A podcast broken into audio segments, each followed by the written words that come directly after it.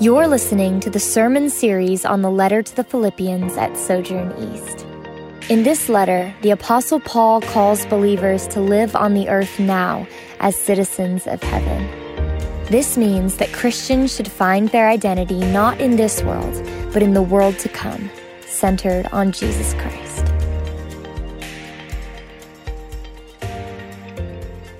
Our scripture reading this morning is from Philippians 1 1 through 11. Paul and Timothy, servants of Christ Jesus, to all God's holy people in Christ Jesus at Philippi, together with the overseers and deacons. Grace and peace to you from God our Father and the Lord Jesus Christ. I thank my God every time I remember you.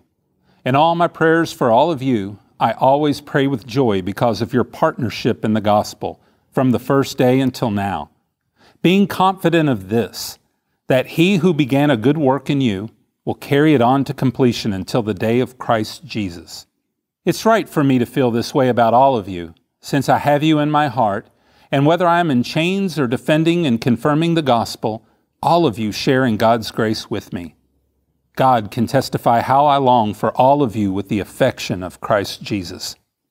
And this is my prayer that your love may abound more and more in knowledge and depth of insight, so that you may be able to discern what is best and may be pure and blameless for the day of Christ, filled with the fruit of righteousness that comes through Jesus Christ to the glory and praise of God.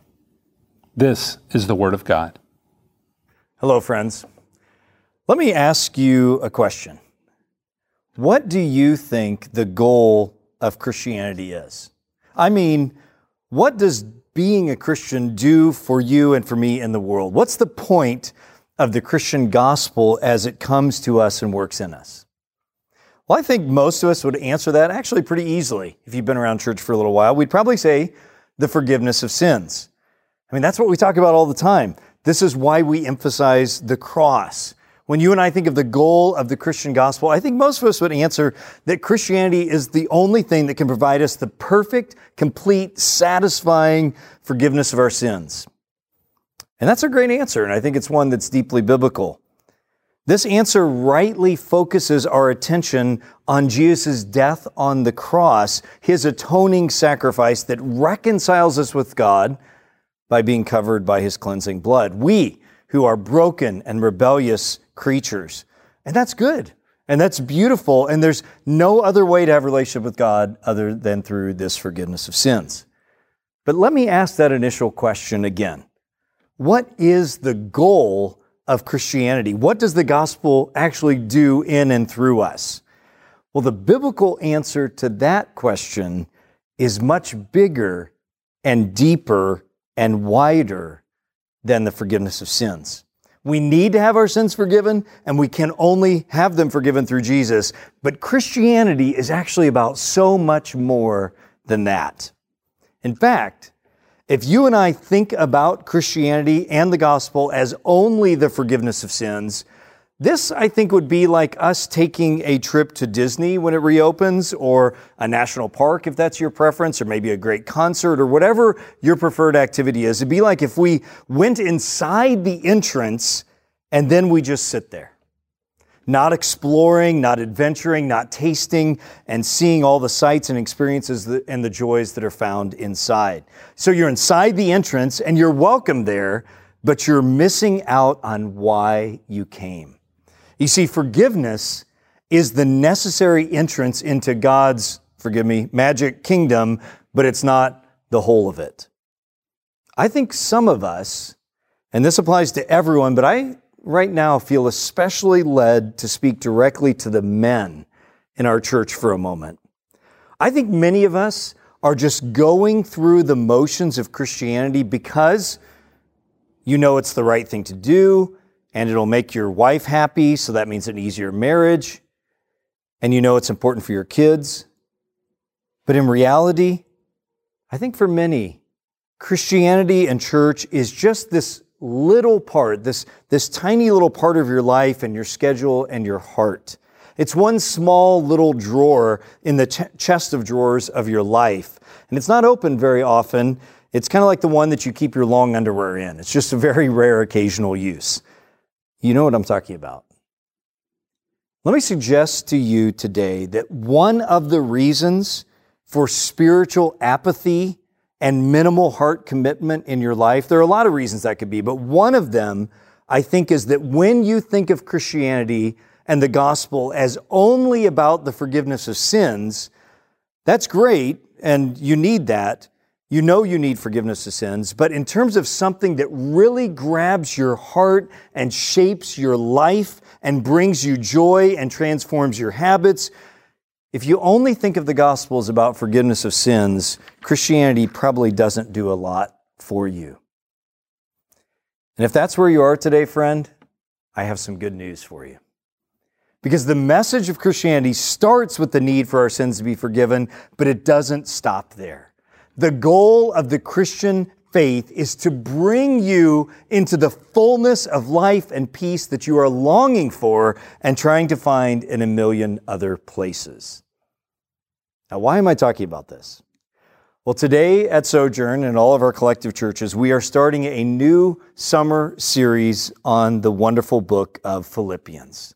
The book of Philippians is one of the 13 letters written by the Apostle Paul to various Christians, and it's part of our New Testament Bible because we believe these letters were inspired and are authoritative teachings that are meant to shape our lives because they come from Jesus' apostles. Some of Paul's letters were written to correct doctrinal errors. Take, for example, the letter to the Galatians. Some letters were written to correct irregularities of practice and relationship. Take 1st and 2nd Corinthians. But the letter to the Philippians is different. It's very different. It is really a spontaneous utterance. It's a thank you note that's been written from Paul to the Christians that he knew in the Roman city of Philippi. You may know from the book of Acts that while Paul was faithfully preaching the gospel all over the place, he was attacked and arrested. And after a long time of waiting and being shuffled around to various prisons for a couple of years, he finally finds himself under house arrest in Rome awaiting his trial. And it's in the midst of this situation, which he did not plan and he did not want, that Paul is full of joy. And he's continuing to labor as a faithful minister of the message about Jesus. Now, as a prisoner under house arrest, he has to provide for his own welfare and he has real physical and emotional needs. So the Christians at the church in Philippi, they loved Paul. He had ministered to them and they cared for him. So they sent to him one of their own members, a man named Epaphroditus, who went to visit Paul and to stay with him there and under house arrest in Rome. And they sent along a financial gift to help Paul out. We know from what Paul says that while Epaphroditus was there ministering to and with Paul, he got very sick and he nearly died. And now, after a while, Paul is sending him back to Philippi with joy and gratitude. And so that's what we have in this letter.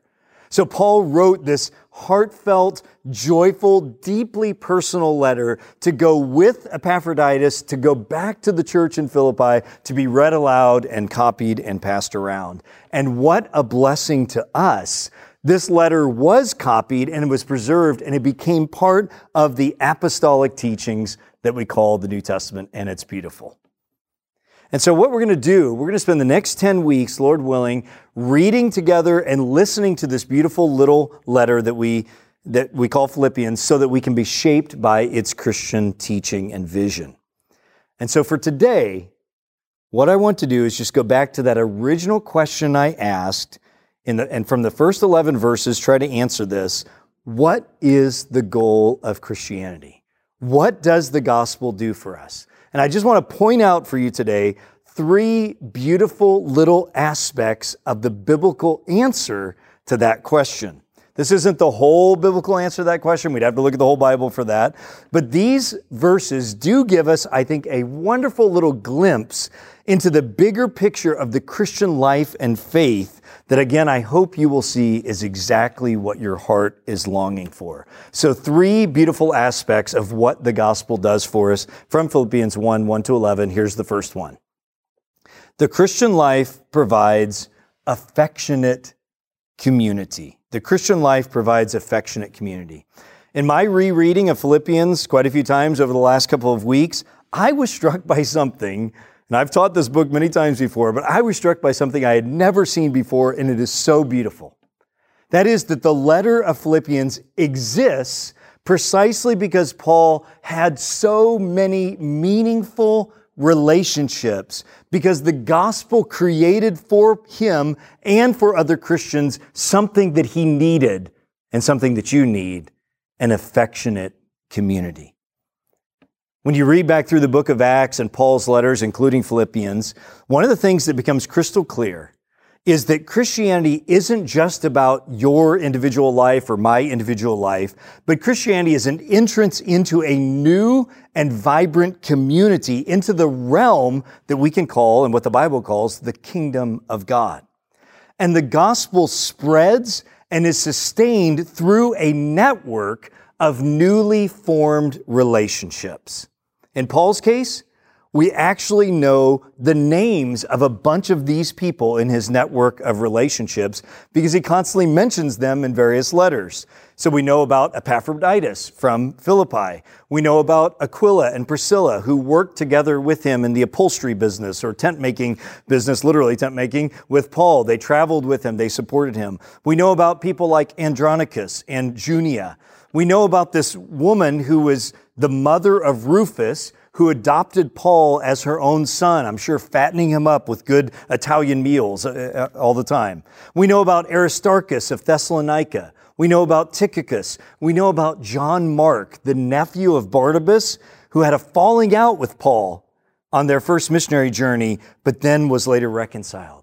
We know about people like Onesimus, this crazy story, this runaway slave who ends up being captured himself, meets Paul far away from his home, is converted through Paul's ministry, and then as he gets to know his backstory, it turns out that the guy he ran away from has also now been converted, a guy named Philemon, who Paul then sends him back to with a letter. An amazing story. We know about Luke this converted Gentile physician who traveled with Paul and supported him and, and became his biographer. I'm accepting applications. And we know about Timothy, beloved Timothy, Paul's closest friend and mentee, this, this younger brother who was converted and became Paul's long standing friend and supporter who shared with Paul a life of laughter and sorrow and anxiety and joy life together. The point, friends, is that these are all real people these are real, affectionate, loving, imperfect, but real relationships that the gospel created and that God used to sustain Paul.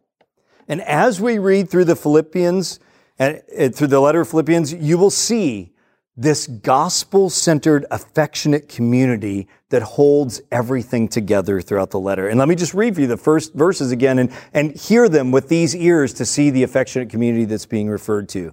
Starting in verse 1 Paul and Timothy, servants of Christ Jesus. There's Timothy right there at the beginning. To all God's holy people in Christ Jesus at Philippi, together with the overseers and deacons, Grace and peace to you from God our Father and the Lord Jesus Christ. I thank my God every time I remember you.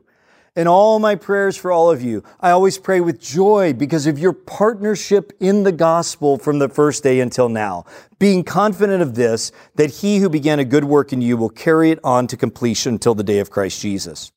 It's right for me to feel this way about all of you, since I have you in my heart. And whether I am in chains or defending and confirming the gospels, gospel, all of you share in God's grace with me. God can testify how I long for all of you with the affection of Jesus Christ. Notice the joy and affection that comes from these gospel forged relationships. Paul talks about memories of being together. He talks about partnership in the gospel and the confidence that this will continue. He talks about having them in his heart. He talks about sharing together in God's grace. And he talks about longing to be together with great affection. Friends, this is what you were made for. This is what you long for. And this is what the Christian life provides. Deep, affectionate community a bond that is forged and strengthened by the Holy Spirit. And it's this kind of bond that actually makes life worth living. It's gospel shaped friendships that give life and breath and beauty and inspiration and comfort and meaning. And you know, as I've thought about this, one of the most amazing things is that this new affectionate community is not just based on normal human groupings and personality types and affinity groups. The gospel shapes and forms a new affectionate community that is deeper and wider than all of that. In fact, if you think about it, Paul, who was a Palestine based, super conservative Pharisee Jew who had the name Saul, he had basically all of his relationships stripped away from him, all of his childhood relationships, all through adult, stripped away by God, and God replaced them with a whole new range of gospel forged relationships with others from every tongue, tribe, and nation. A guy that would not have been comfortable with that before his conversion. And in fact, if you look at the list of people that Paul is in close relationship with, it, with most of them have Roman names. Roman the people who were oppressing the Jews so harshly. These are now his friends. And so too with us. With our new affectionate Christian community, it's so much more than our natural human affinities. In fact, it breaks them wide open.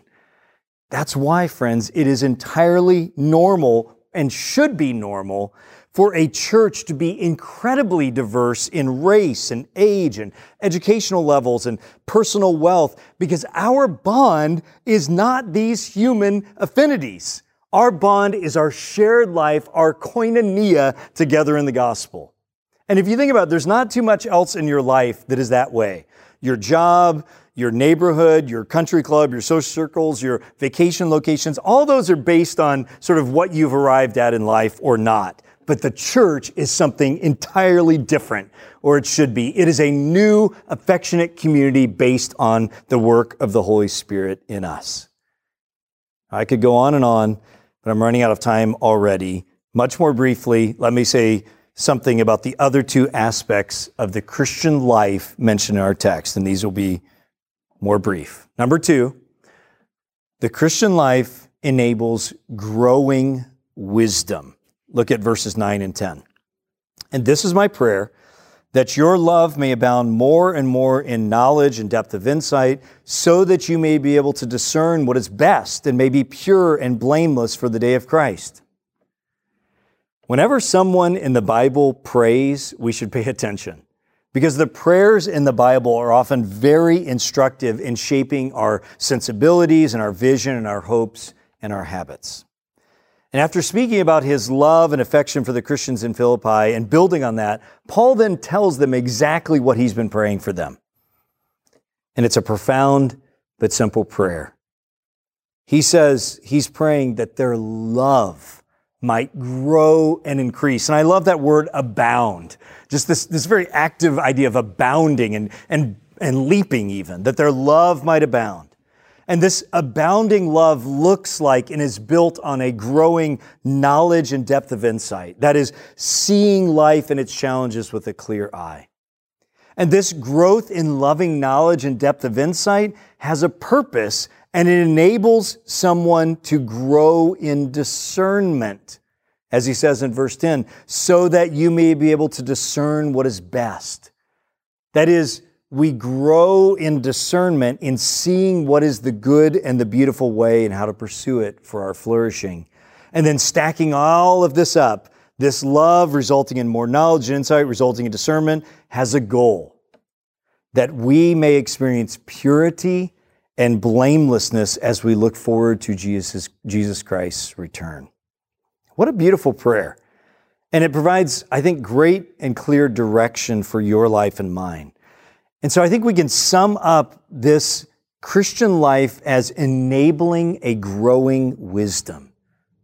And growing wisdom is precisely what you and I need to navigate the complexities of our lives well. The complexities of work and relationships with spouses and children and friends and coworkers and, and, and pleasure and finding meaningful labor and leisure. Because life is so overwhelming and complex and challenging and, and tiring. Issues with children who are angry or depressed or struggling with addictions, tensions in your marriage, decisions you face in business, the temptations to cut corners or treat annoying people less than lovingly. If you and I don't have growing wisdom given by the Holy Spirit that's guiding us, then I think one of two things will happen in our lives. If we don't have growing wisdom, then we'll just live randomly and unintentionally without a plan. And the result will never be flourishing and sustainable growth and beauty, but sooner or later, circumstances will overtake you.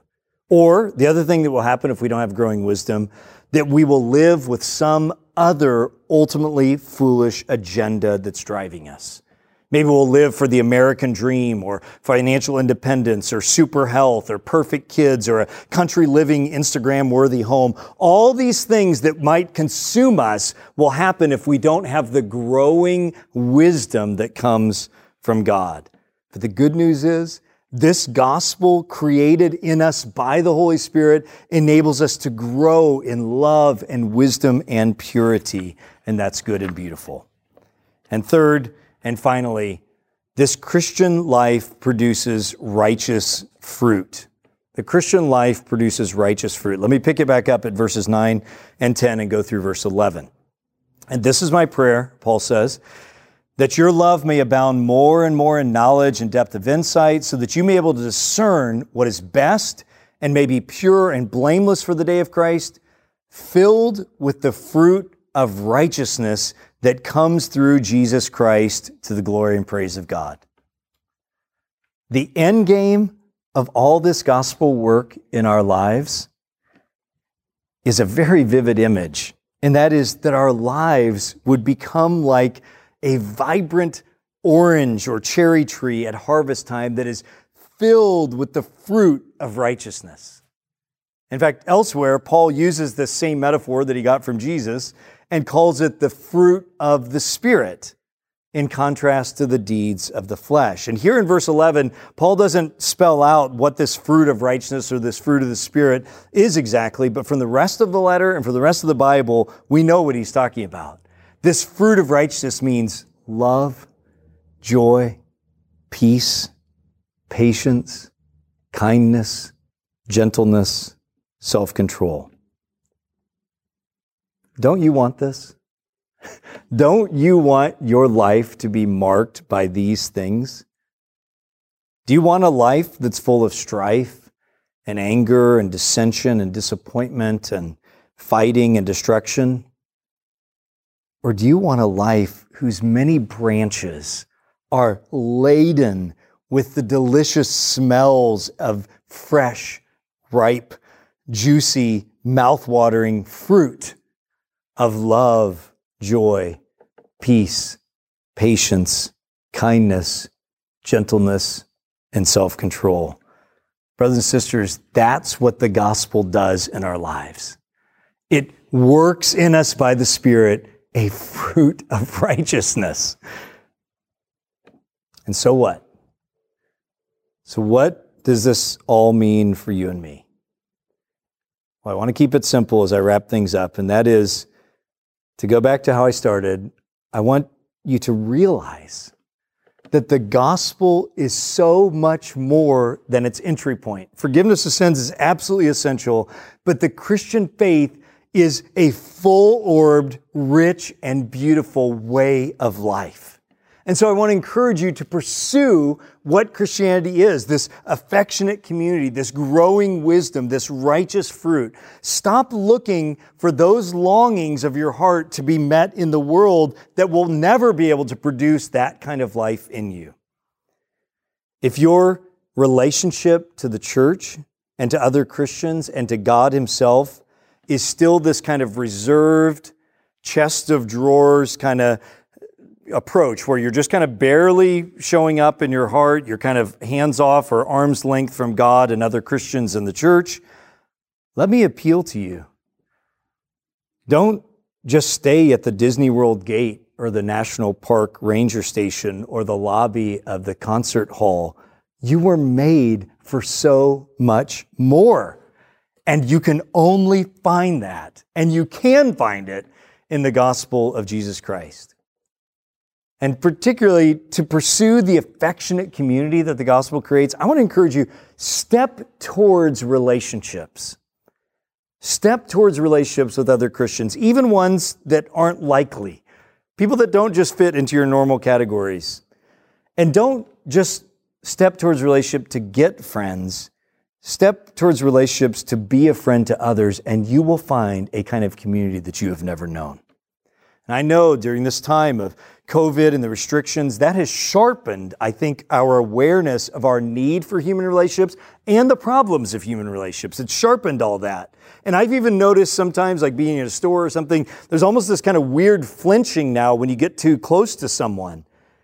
But when it's appropriate and when it's according to your own physical vulnerability, let me exhort you step back toward affectionate relationships because this is what you're made for and this is what the gospel provides.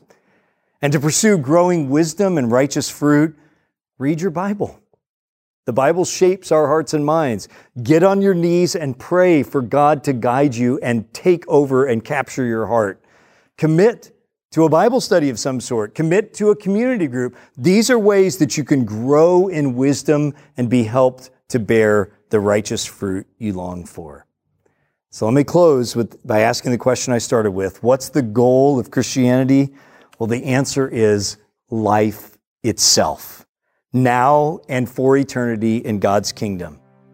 And we look forward to continuing to explore the joys and beauties of this life together in the book of Philippians in the coming weeks. Amen and amen. I'm Kevin Jameson lead pastor at Sojourn East. Thanks for listening. For more sermons, info about our church, and ways you can support the ministry of Sojourn East, visit sojournchurch.com/east.